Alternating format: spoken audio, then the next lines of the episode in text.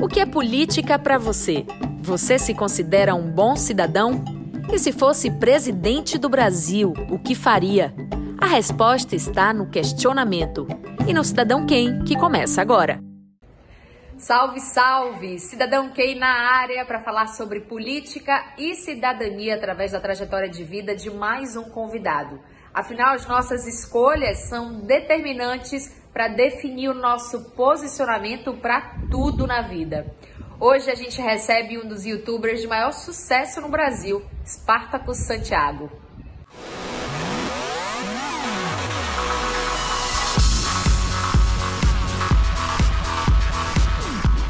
Bom, e ele é baiano, de Itabuna, que coincidentemente é também a minha cidade natal. Eu sou papagaio. Você é de Itabuna? Sou. Gente, você é de onde?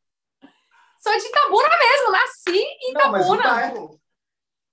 Então, eu saí de lá com os três anos de idade. Não lembro do Góis Calmon.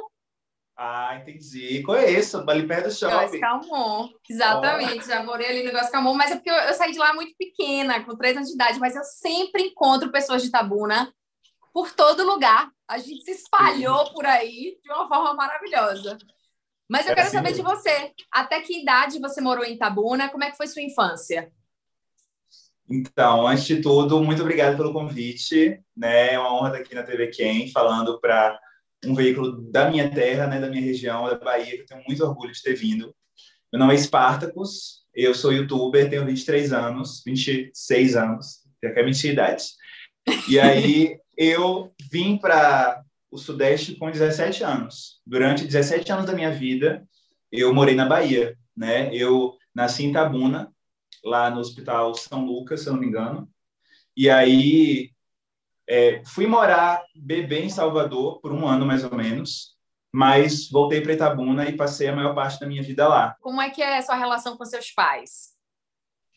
Então, é, eu sou filho único do meu pai, né? Sim. Eu tenho mais dois meio meio irmãos por parte de mãe, só que eu não fui criado nem por meu pai nem pela minha mãe, né? Por, enfim, questões da vida, e quem acabou me criando foi minha avó.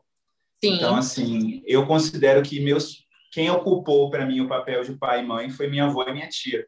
Elas duas foram duas mulheres que me deram assim todo o amor do mundo, toda todo o cuidado, que pagaram minha escola, investiram na minha educação. Então assim, se hoje tudo tudo, tudo que eu tenho hoje é graças a elas. Elas são as pessoas que eu ligo para poder contar as boas notícias, que eu converso. Então, é isso, assim. Eu fui criado pela minha avó, minha tia.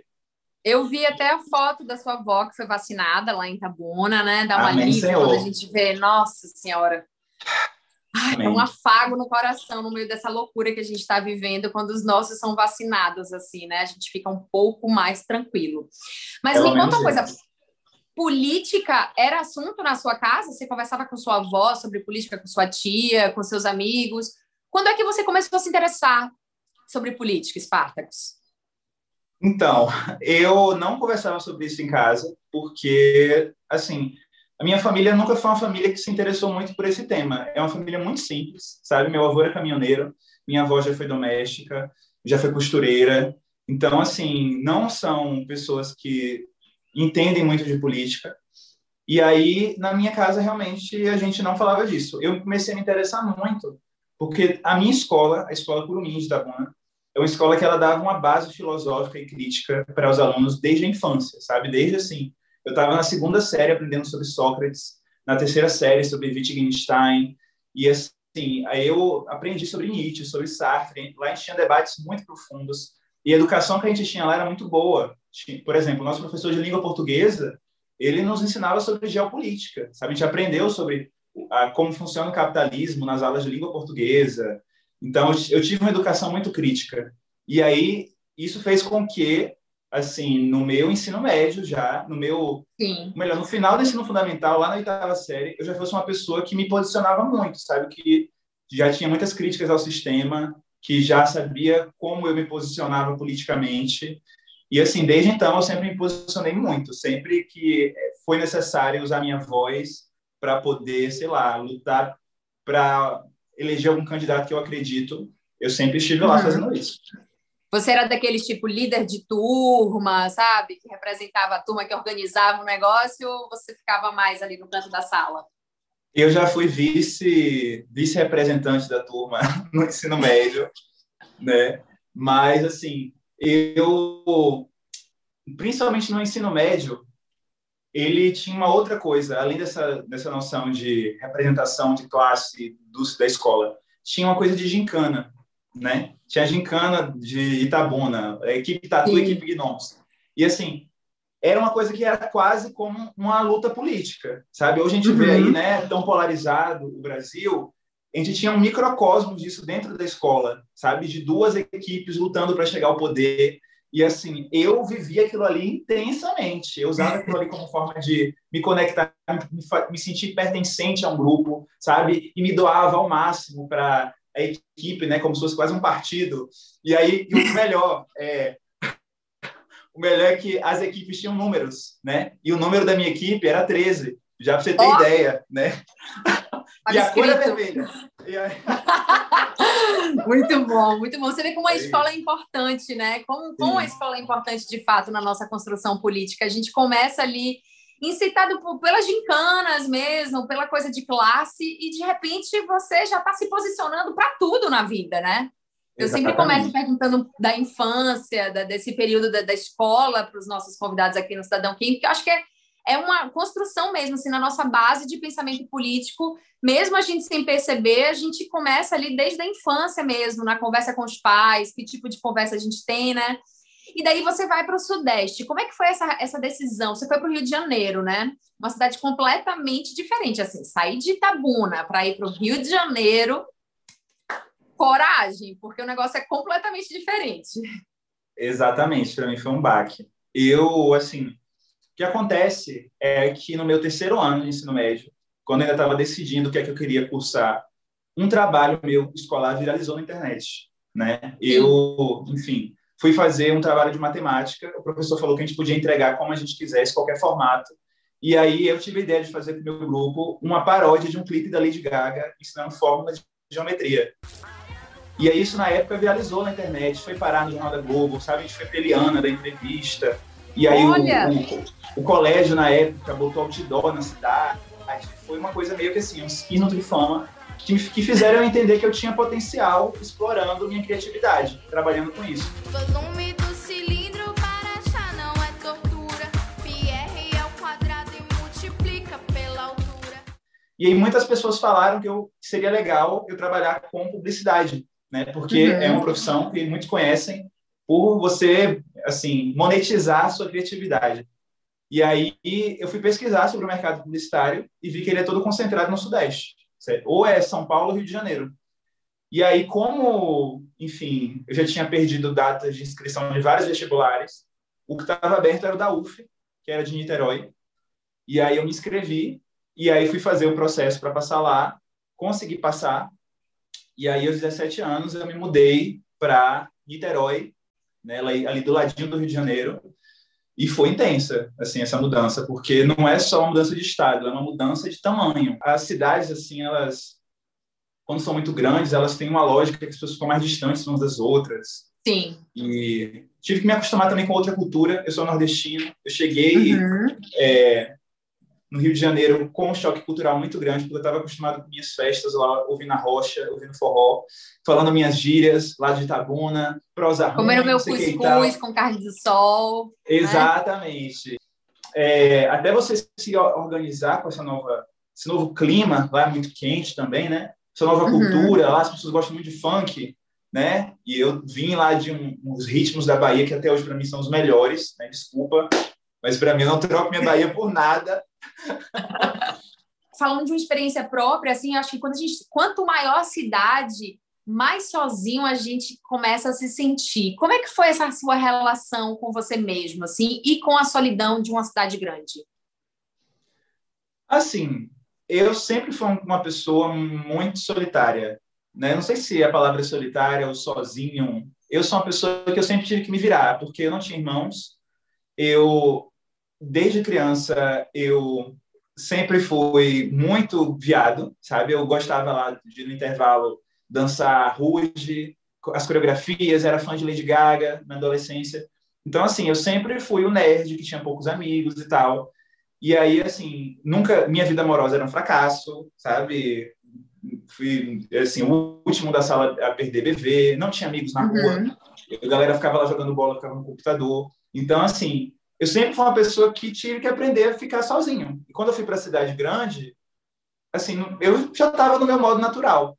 Né? A única diferença é que eu não tinha minha família do meu lado. Isso para mim foi o que mais me pesou. No início, assim, no meu primeiro ano, acho que nos primeiros dois anos, foi bem difícil para eu poder. Eu me sentia desconectado de tudo. Os amigos eu achava muito diferentes. Eu achava, sei lá, tudo muito diferente da minha zona de conforto, né? Então levou um tempo para me adaptar, levou uns dois anos. Mas eu, eu digo para você que, assim, exatamente por eu ser gay, eu acho que eu, depois que eu me adaptei ao Rio de Janeiro, eu acho que eu me senti, comecei a me sentir mais em casa lá até do que na minha cidade. Sim. Em alguns momentos, porque assim, eu vivi toda a minha adolescência, de certa forma, sexual, a parte que eu comecei a me relacionar com pessoas no Rio de Janeiro. Em Sim. Itabuna, eu não ficava com ninguém, eu era nem entendia minha sexualidade direito, sabe? Eu não tinha essa vivência de ser gay em Itabuna, sabe? E aí, quando eu fui para o Rio de Janeiro e conheci lá as baladas, conheci a farm de Amoedo, o carnaval, assim, eu, eu construí uma parte da minha vida muito importante, né? Que hoje em dia é meio que base de quem eu sou. Então, uhum. isso fez eu me adaptar muito ao, ao Rio de Janeiro, fez eu construir você, uma história lá. Você não abria essa sexualidade em Tabuna, mas você já tinha isso muito definido na sua cabeça, que você era gay? Não, isso sempre. Não. Ainda não. Isso, isso realmente se fortaleceu e se solidificou aí no Rio de Janeiro, é isso? No Rio de Janeiro, lá no Rio de Janeiro. Hoje eu moro em São Paulo. Ah, sim, mas, verdade, verdade. Mas, é, sim, eu saí de Tabuna sem entender minha sexualidade uhum. e muito frustrado comigo mesmo. Eu achava que assim, eu não pegava as mulheres e tal, e por isso eu era um cara feio, um cara que não tinha valor, um cara que, sei lá, me sentia muito mal, muito frustrado, muito sozinho. E aí, eu, depois do meu primeiro ano de faculdade, eu comecei a experimentar coisas novas lá, comecei a. Eu, tipo assim, eu cheguei lá com a cabeça muito de cidade pequena do interior. Eu via dois homens se beijando na rua, tinha nojo, sabe? Uhum. Eu cuspia no chão. Eu Sim. era o tipo de pessoa que tinha vontade, mas falava assim: eu vou morrer sem fazer isso, porque isso eu acho repugnante. Só que uhum. a faculdade já abriu nossa cabeça, né? A gente vai andando com pessoas novas, e eu fui me permitindo, e aí eu descobri que eu sou gay, não, não precisava mais ficar negando isso para mim, e eu descobri uhum. isso lá. E lá eu explorei minha sexualidade, lá eu fiz amigos, eu fui para as festas, eu fiquei com pessoas, e só as pessoas, minha família em Itabuna só foi saber isso quando eu estava trabalhando sabe? Só que eu Entendi. primeiro quis pagar minhas contas ser independente financeiramente para uhum. depois uhum. contar com minha família. Saindo agora totalmente de Itabuna, indo já para sua fase Rio de Janeiro, em 2017 você faz é, o seu primeiro vídeo que realmente viraliza, assim. Quer dizer, teve o vídeo da Lady Gaga, que a gente não sabia dessa informação maravilhosa, que eu vou procurar esse vídeo dessa paródia da Lady Gaga para a gente colocar aqui. Mas esse seu primeiro viral, que foi assim, muito rápido, né? Em dois dias você teve milhares de visualizações. E aí que você realmente assim, entendeu, falou: caramba, viralizei. Qual é a sensação de viralizar pela primeira vez, Spartacus? Então, foi. Eu viralizei pela primeira vez aparecendo no vídeo, né? Porque o outro eu produzi. Eu produzi um Sim. viral onde eu era ah, só o diretor. De início, a gente fica muito assustado e muito feliz, sabe? Porque eu alguns meses antes, eu decidi que eu queria ser youtuber. Eu fui para o Sudeste para poder buscar uma carreira de publicitário. Eu fiz minha faculdade, me formei, consegui um emprego numa empresa gigante, fui trabalhar na Globo. E assim, estava lá fazendo campanhas gigantes. Só que chega um momento onde você começa a entender que não é aquilo que eu queria, sabe? Uhum. Assim, eu comecei a ver que, por mais que fosse um lugar incrível, eu queria coisas diferentes. E eu comecei a observar os influenciadores que eu seguia, o Hugo Gloss, sabe? E eu falava assim, pô, a vida deles é muito mais legal que a minha. E aí eu, sei lá, eu acho que eu quero tentar algo diferente. E aí eu comecei a tentar fazer uns vídeos para internet, sabe? Sim. Só que a gente começa fazendo assim, faz um vídeo, joga lá, ninguém assiste. Aí você vai, aí deixa para lá. E passa um mês, você faz outro. Ninguém assiste. Até que teve um momento onde eu estava no meu trabalho, virando noite, trabalhando. nessa noite, até a hora que eu estava cansado, entrei no Facebook, vi uma treta lá.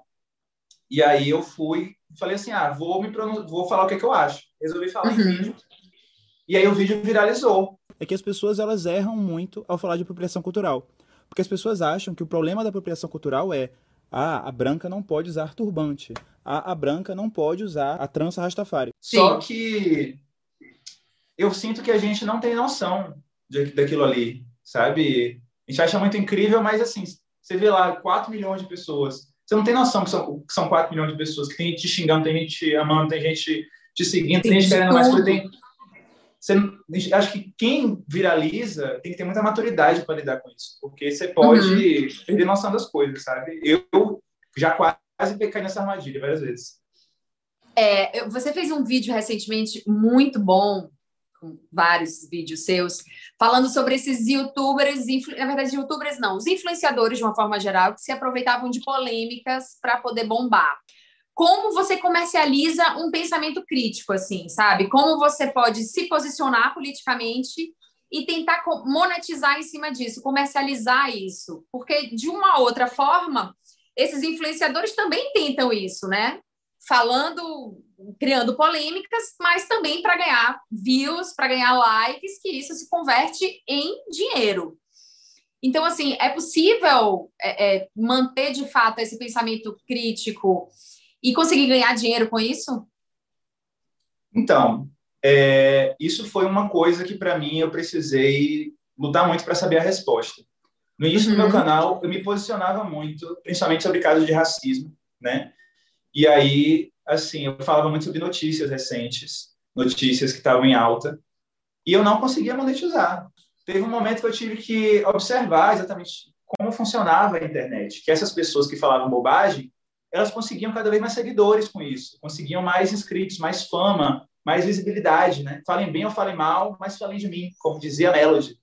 E aí, Exatamente. É, teve um momento, mais ou menos no início de 2020, onde eu virei uma chavinha. E falei assim: eu não vou mais dar audiência para pessoas que estão fazendo coisas ruins. Eu vou dar audiência para quem eu gosto. Por exemplo, eu falo sobre cultura pop. Eu me posiciono Sim. através dos meus vídeos. Eu, por exemplo, faço uma análise do álbum da Beyoncé e através dessa análise eu ensino sobre a história da luta por direitos civis norte-americana, né, dos negros lá de Martin Luther King. Eu, uhum. enfim, uso o álbum de Loé de Luna para poder falar sobre feminismo negro. Eu tento fazer uma mistura de entretenimento com pensamento crítico para poder conseguir tornar isso mais comercial, sabe? Para poder, uhum. porque aí as marcas vão querer se associar a um criador de conteúdo que fala sobre música, sabe? Vão querer, porque aí é uma coisa de desejo, você está lidando com coisas que as pessoas gostam, diversão, não é só sangue, sofrimento e genocídio. Sim. Então, assim, é preciso ser muito estratégico para poder falar o que eu quero dizer e sobreviver nesse sistema. Muito bom. Bom, você tem um vídeo que faz parte do acervo do MASP, né? Que assim, imagina só, um vídeo de YouTube que faz parte de um acervo de um grande museu no Brasil. Como foi essa realização e, e, e como é que você se sente? Então, é, é, eu me sinto muito honrado, principalmente porque eu fui lá no museu, né, assistir a exposição e minha obra, meu vídeo estava lá ao lado de Debré. Nossa! Aí, assim, eu fiquei chocado de ver assim meu vídeo que eu fiz junto com tantas obras importantes. É, fiquei muito feliz de ver assim, sei lá, porque as pessoas olham o trabalho do youtuber com muito preconceito, né? Porque tem muito youtuber que fala bobagem, tem youtuber aí que fica entrando em banheira de Nutella, assim, fica fazendo tudo pelos likes, uma coisa meio atualização da TV aberta, tudo pela audiência. E aí é preciso entender que tem gente fazendo coisa legal na plataforma também, sabe? Tem gente com pensamento crítico, tem gente que está lá com conteúdo de educação para poder informar. E aí eu fiquei muito feliz. Esse vídeo ele foi feito em parceria com dois amigos meus, né? Com dois youtubers. Evite sair de casa em altas horas. Infelizmente, à noite, a partir do olhar do outro, você é não somente negro, mas bandido e apresenta perigo. Não saia sem documentos. Priorize levar na bolsa, na carteira ou na mochila a sua carteira de identidade ou a sua carteira de trabalho. Esse vídeo ele dá dicas de como você sobreviver à intervenção que estava rolando nas favelas na época da, Sim. se eu não me engano, do exército, porque foi uma uhum. época onde, enfim, estava rolando a intervenção federal nas favelas E a gente uhum. sabe que a uhum. população negra ela sofre muito com a violência da, é, dos agentes de segurança. A gente sabe que jovens negros são tratados com muito mais brutalidade. Então, eram simples dicas para poder ajudar as pessoas a não serem mortas por engano. E é isso. Assim, a gente ficou muito feliz, não só porque isso foi reconhecido pelo MASPA, mas porque esse vídeo teve repercussão internacional. Esse é um vídeo que saiu no Le Monde, ele saiu nos jornais da França, da Índia, dos Estados Unidos. Assim, foi uma repercussão gigante e não só por causa que a gente está aparecendo, mas porque a mensagem foi passada. Assim, eu Exatamente. espero que com, as, com a audiência que aquele vídeo teve, pessoas tenham conseguido evitar que tragédias uhum. aconteçam. É isso aí. Bom, quando você, como, você mesmo falou, você coloca um vídeo na internet, você atrai, você pode atrair um público gigantesco e variado, né? Assim, desde pessoas que já te seguem e acompanham até pessoas que pararam ali no seu vídeo por acaso. Então, vai ter gente que te ama e vai ter gente também que vai discordar completamente de você e que vai te odiar. Então, assim, você já deve ter uma, né? Já deve ter passado por situações mesmo de hater, de discursos de ódio. E eu queria saber a que nível assim já chegou esse tipo de situação assim de hater, de ameaça. Já rolou ameaça? Assim, eu tenho muito hater. Eu sou uma pessoa que eu, assim, eu sou meio Red Bull. Eu lembro, eu já trabalhei na Red Bull, né, quando eu era mais jovem, publicitário. E aí eu lembro que eles falaram que Red Bull era uma marca que ela ou você ama ou você odeia. Eu sinto que o meu conteúdo ele é meio assim também, sabe? Tem pessoas que amam, que admiram e pessoas que odeiam, né? E aí você vê essas, essas reações na internet. Eu já fui, já passei por um linchamento virtual. Mais de uma vez. E aí, uhum. nesses momentos, não é um hater. É a internet toda te atacando. É seu nome nos trending topics. São outros youtubers fazendo vídeos te atacando, sabe? Uhum. Youtubers, inclusive, teve youtuber que hoje tem cargo político, sabe? Que já se candidatou à prefeitura, que fez Nossa. vídeo me atacando. Então, assim, eu recebi muito ódio. Na época eu não sabia lidar com isso. E ódio, assim, no nível de tanto comentários de pessoas me xingando, falando coisas bizarras, o que já machuca muito. Mas eu acho que o que mais machuca são áudios e imagens. Já recebi imagens, tipo assim, de um, um pau, uma pessoa falou que ia me bater. O, o que mais me dói que eu recebo ainda de vez em quando são os áudios. Porque você, às vezes, acha que é um seguidor querendo compartilhar Sim. alguma ideia, alguma reflexão, e aí é uma pessoa te gritando, uma pessoa sendo super agressiva com você, te xingando, sabe? Assim, é Nossa. terrível. E aí, é, isso é. aconteceu comigo mês passado. E aí, tive que entrar na terapia para poder lidar com isso.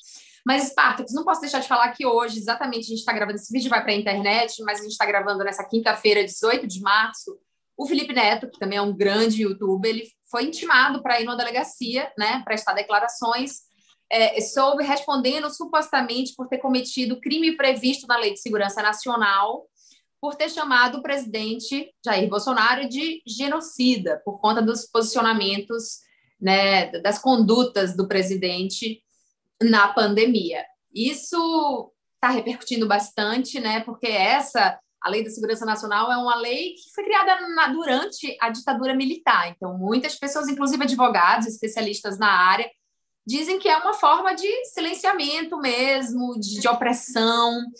É, o que, que, você acha sobre isso? Você está acompanhando essa, esse, esse, caso? E em que momento que você acha que nós estamos hoje nesse, nesse no que se diz respeito a, de fato, a posicionamento político, assim, sabe? Então, eu vi esse caso rapidamente, não uhum. fiquei acompanhando, porque, assim, é muita coisa que acontece na internet, muita informação.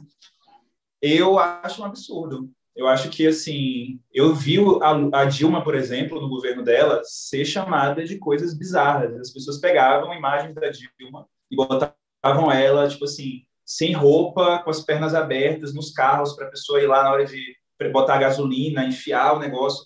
Eram uhum. coisas assim, pessoas humilhando ela, chamando de coisas bizarras.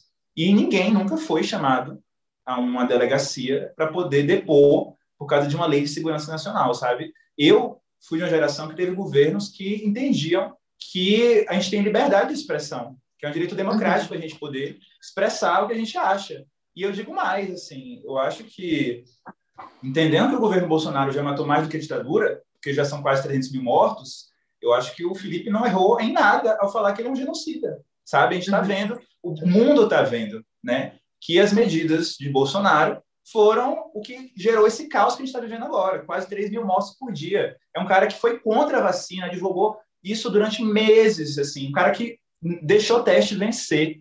Um cara que falou, falava até semana passada contra o uso de máscara. Então, assim, ele tem sangue nas mãos. Chamar ele de genocida faz todo sentido. Ele vai entrar para a história como genocida. Bom, você fala de liberdade de expressão, que é uma que tem sido muito usada. As pessoas têm falado muito sobre liberdade de expressão. A gente está ainda vivendo um Brasil extremamente polarizado e os dois lados usam a liberdade de expressão. Tanto o lado, vamos dizer, né, de uma ideologia mais voltada para a esquerda, que fala sobre a liberdade de expressão, quanto as pessoas mais conservadoras, que acham que também tem o direito de trazer falas mais conservadoras, que tem uma liberdade de expressão e ela tem direito de falar o que ela quiser. É, como é que fica? Fica difícil a gente fechar essa conta, né? Se todo mundo assim usar dessa liberdade de expressão, talvez as pessoas também perdem um pouco do sentido do, que é de fato viver em sociedade, das regrinhas básicas de convivência social para usar dessa liberdade de expressão. Como que a gente vai conseguir equalizar essa parada?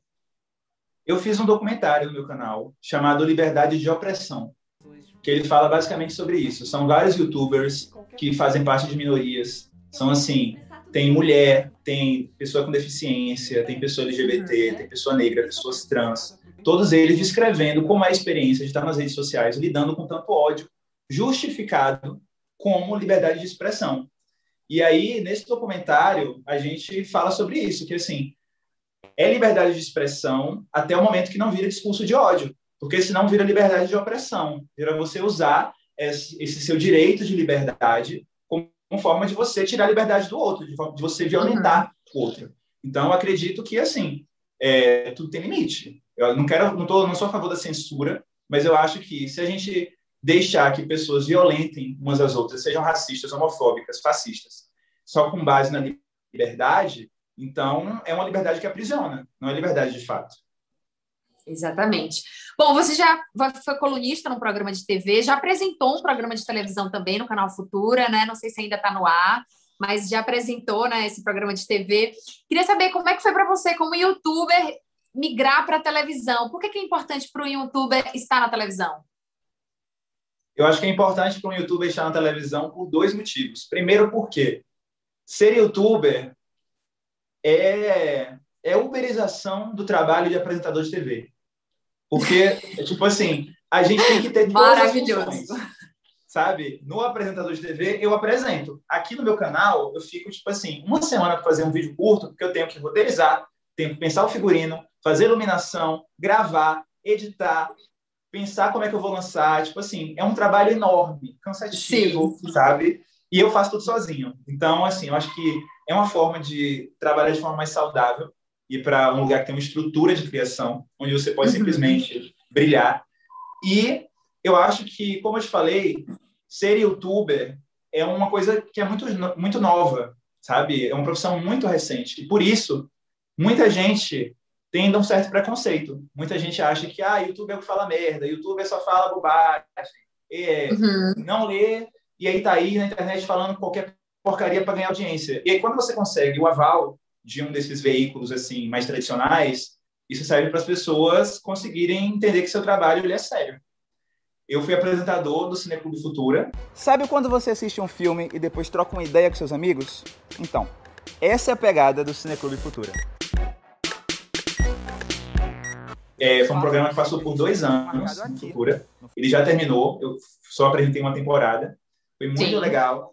Lá eu apresentei filmes e eu tenho um furo de reportagem para você.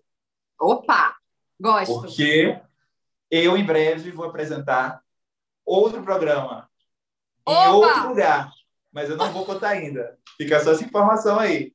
Que massa! Que maravilha! Que bom! Que bom, Spartacus. Eu fico, eu observo muito isso também, assim, por atuar nesses du, nos, nas duas plataformas, tanto na TV, eu sou apresentadora de televisão também, eu tenho um programa aqui na televisão aberta, e na internet também, de entender um pouco se, se a pessoa que está na internet ela consegue trazer o público dela, às vezes junta ali milhares de pessoas, para a televisão também. Nem sempre funciona, nem sempre o, a pessoa que faz sucesso na internet não é uma garantia de que ela vai fazer sucesso na televisão.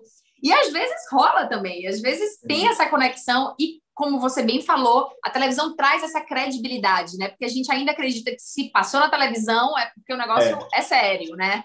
Na internet, não, meio terra de ninguém, as pessoas ainda pensam assim, mas se passou na televisão é porque é sério. Mas como é que você, como é que você, você muda a sua linguagem? Você para você funciona da mesma forma, assim, como produtor de conteúdo para a internet e para a TV? Eu não mudo minha linguagem, né? Eu sempre tento falar dessa forma mais didática possível, mais claro. O que eu, o que muda para mim é o controle que eu tenho do conteúdo. Quando eu estou no meu canal, eu posso me arriscar mais. Por exemplo, Sim. eu no meu eu já no meu canal me posicionei várias vezes, tanto politicamente, já fiz muitos vídeos, principalmente na eleição, última eleição presidencial, me posicionando claramente, tentando ao máximo virar o voto das pessoas. Eu já fiz vídeos assim falando sobre questões raciais, abordando temas impopulares e falando minha opinião, minha pesquisa. Coisas que, assim, às vezes vão ter uma recepção uhum. que pode ser polêmica, mas que eu acho necessário me posicionar. Eu acho que pior é ficar em silêncio. E num canal como esse, eu não tenho essa liberdade. E não é o que eu acho um problema. Eu acho que eu só preciso ter consciência disso, sabe? É uma coisa é eu lidar com minha voz e outra coisa é lidar com a voz do canal. Eu tenho que ter muito mais cuidado com a voz do outro. Exatamente, exatamente. Bom, quero falar de fake news agora com você. Você já caiu em alguma fake news? Ah, meu amor. Todo já mundo, caí né? já fui vítima. Eita! Eu sempre me destacava porque eu checava muitas coisas que eu vi na internet. Quando eu vi uma polêmica, uhum. né? Eu lembro que tem até um vídeo que eu fiz, que era uma polêmica que aconteceu no comercial da Dove, né? Que diziam que era um comercial racista. E aí eu fui pesquisar e vi que era algo fora de contexto. Tiraram de contexto. E aí virou uhum. uma polêmica. E eu fiz um vídeo explicando, gente, isso é fake news, não caiam. Só que as pessoas disseram que eu estava passando pano para a marca, estou defendendo o racista. Então, assim, às vezes você quer falar, lutar contra fake news e aí acabam lutando contra você. É, é sempre muito complicado. Já aconteceu também de me mandarem uma denúncia, várias pessoas me mandarem denúncias de um site racista que estaria discriminando estudantes negros de uma universidade feitos, e esse site era feito por um youtuber famoso. Eu acreditei. E aí, na época, era a época que eu falava muito sobre essas questões, eu me posicionei, falando, gente, isso é um absurdo e tal. E aí o youtuber veio falar comigo. Falou assim, Spartacus, isso é mentira, é fake news, fizeram isso para poder me descredibilizar. E aí eu pedi desculpas, tirei o vídeo do ar, né? Eu caí na fake news naquela época. Só que aí, uhum. meses depois, aconteceu o contrário. Eu, no meu linchamento, um youtuber que é essa pessoa aí, o, o cara que é de extrema direita, Sim. quis me linchar, criou um tweet falso sobre mim, falando, e no tweet falava que eu queria que a Suzana Vieira morresse porque ela é branca, sabe? Tipo assim, como se eu fosse um preto raivoso, uma coisa meio uhum. louca. E aí, assim, inventaram várias mentiras numa época de uma treta aí de, da vaquinha de um computador que eu quis comprar, não sei o que e tal. E as pessoas acreditaram nessas tretas, e aí vários youtubers, dessa vez, foi a vez deles acreditarem nessa mentira e fazerem vídeos me atacando.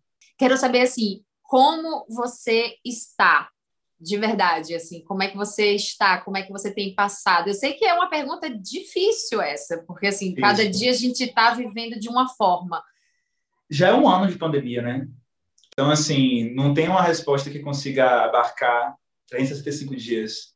Então, eu tive meus momentos, tive meus altos e baixos, tive momentos de desespero, momentos de me perder totalmente, momentos de aprender a ficar bem, a, aprender a me adaptar a esse novo normal da quarentena.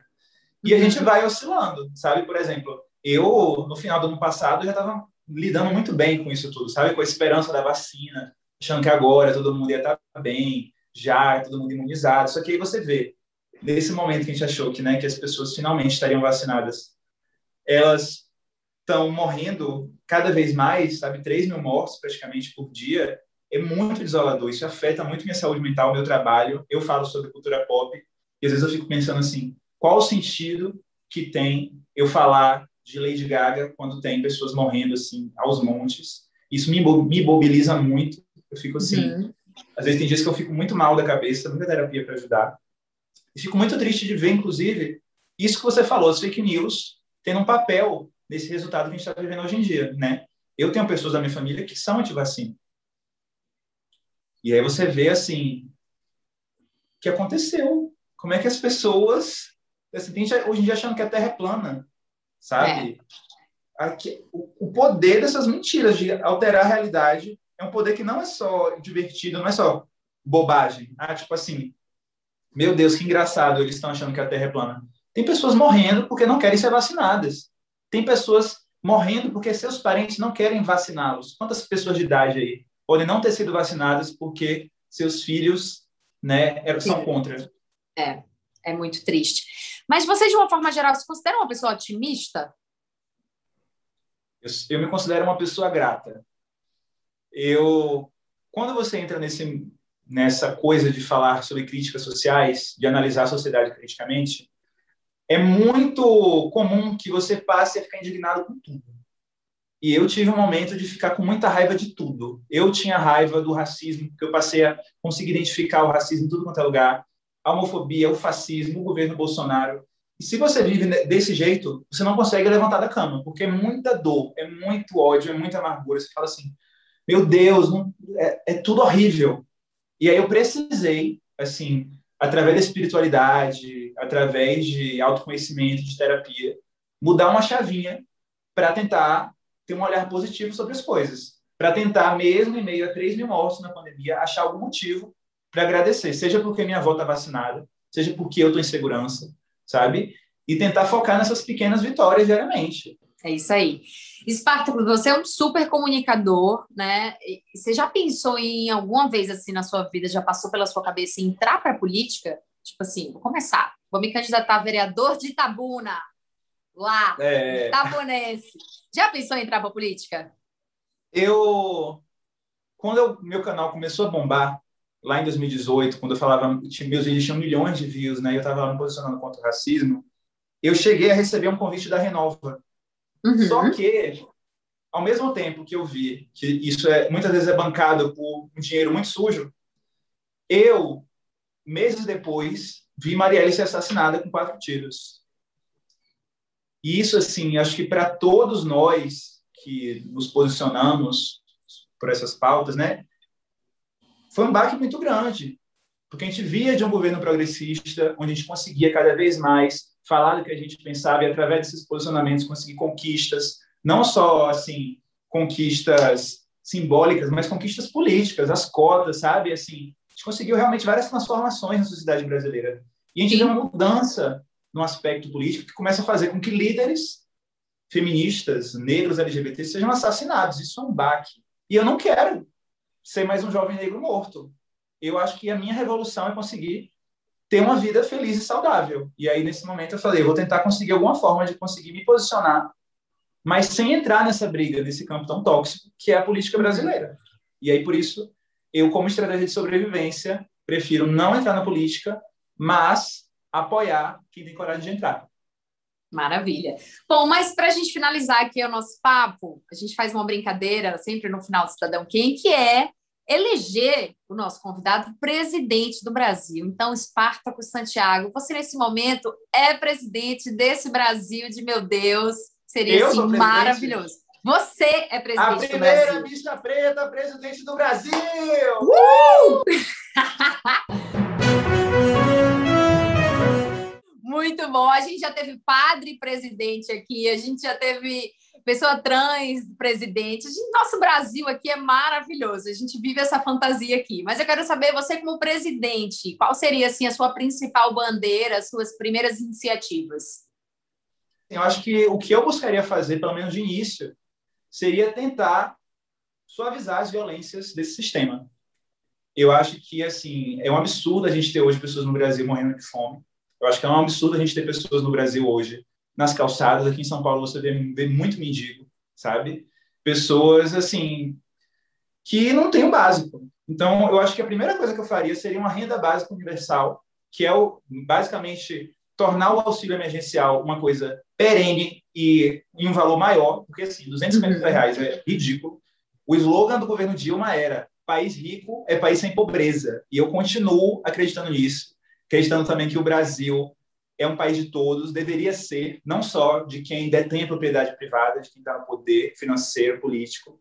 Então, acho que a pobreza é o essencial e eu acho que assim eu já consigo, de alguma forma também, atacar o que fomenta o racismo. Porque eu acho que muito do que faz com que pessoas negras sejam desvalorizadas, tanto afetivamente quanto profissionalmente, é uma herança da escravidão que faz com que pessoas negras estejam na miséria porque elas continuam na base desse sistema. Então, fazer com que essas pessoas consigam viver com dignidade, tenham oportunidade para poder conseguir empregos e não só sejam condenadas a subempregos, caixa de supermercado, entregadores de aplicativo, fazer com que essas pessoas possam realmente ocupar cargos de poder é transformar o imaginário coletivo, é de alguma forma mexer na estrutura do racismo.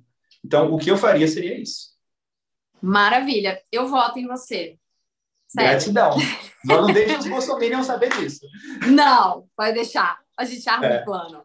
Bom, muito obrigada, muito obrigada. Já sou sua fã, sou sua telespectadora. Desejo muito sucesso para você, força, coragem nesse ano que está vindo aí, que tá difícil, mas eu acho que juntos, trocando, né, a gente vai conseguir viver melhor e ter um país mais justo e mais igual para todo mundo.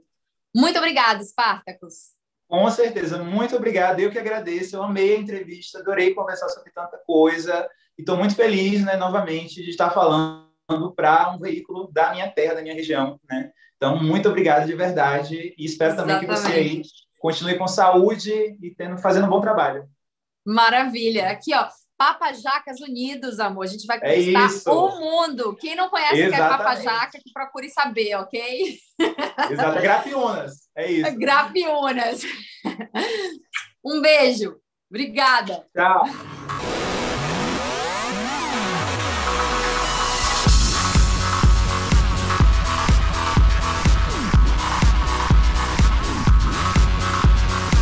My mama told me when I was superstars. She rolled my hair, put my lipstick on.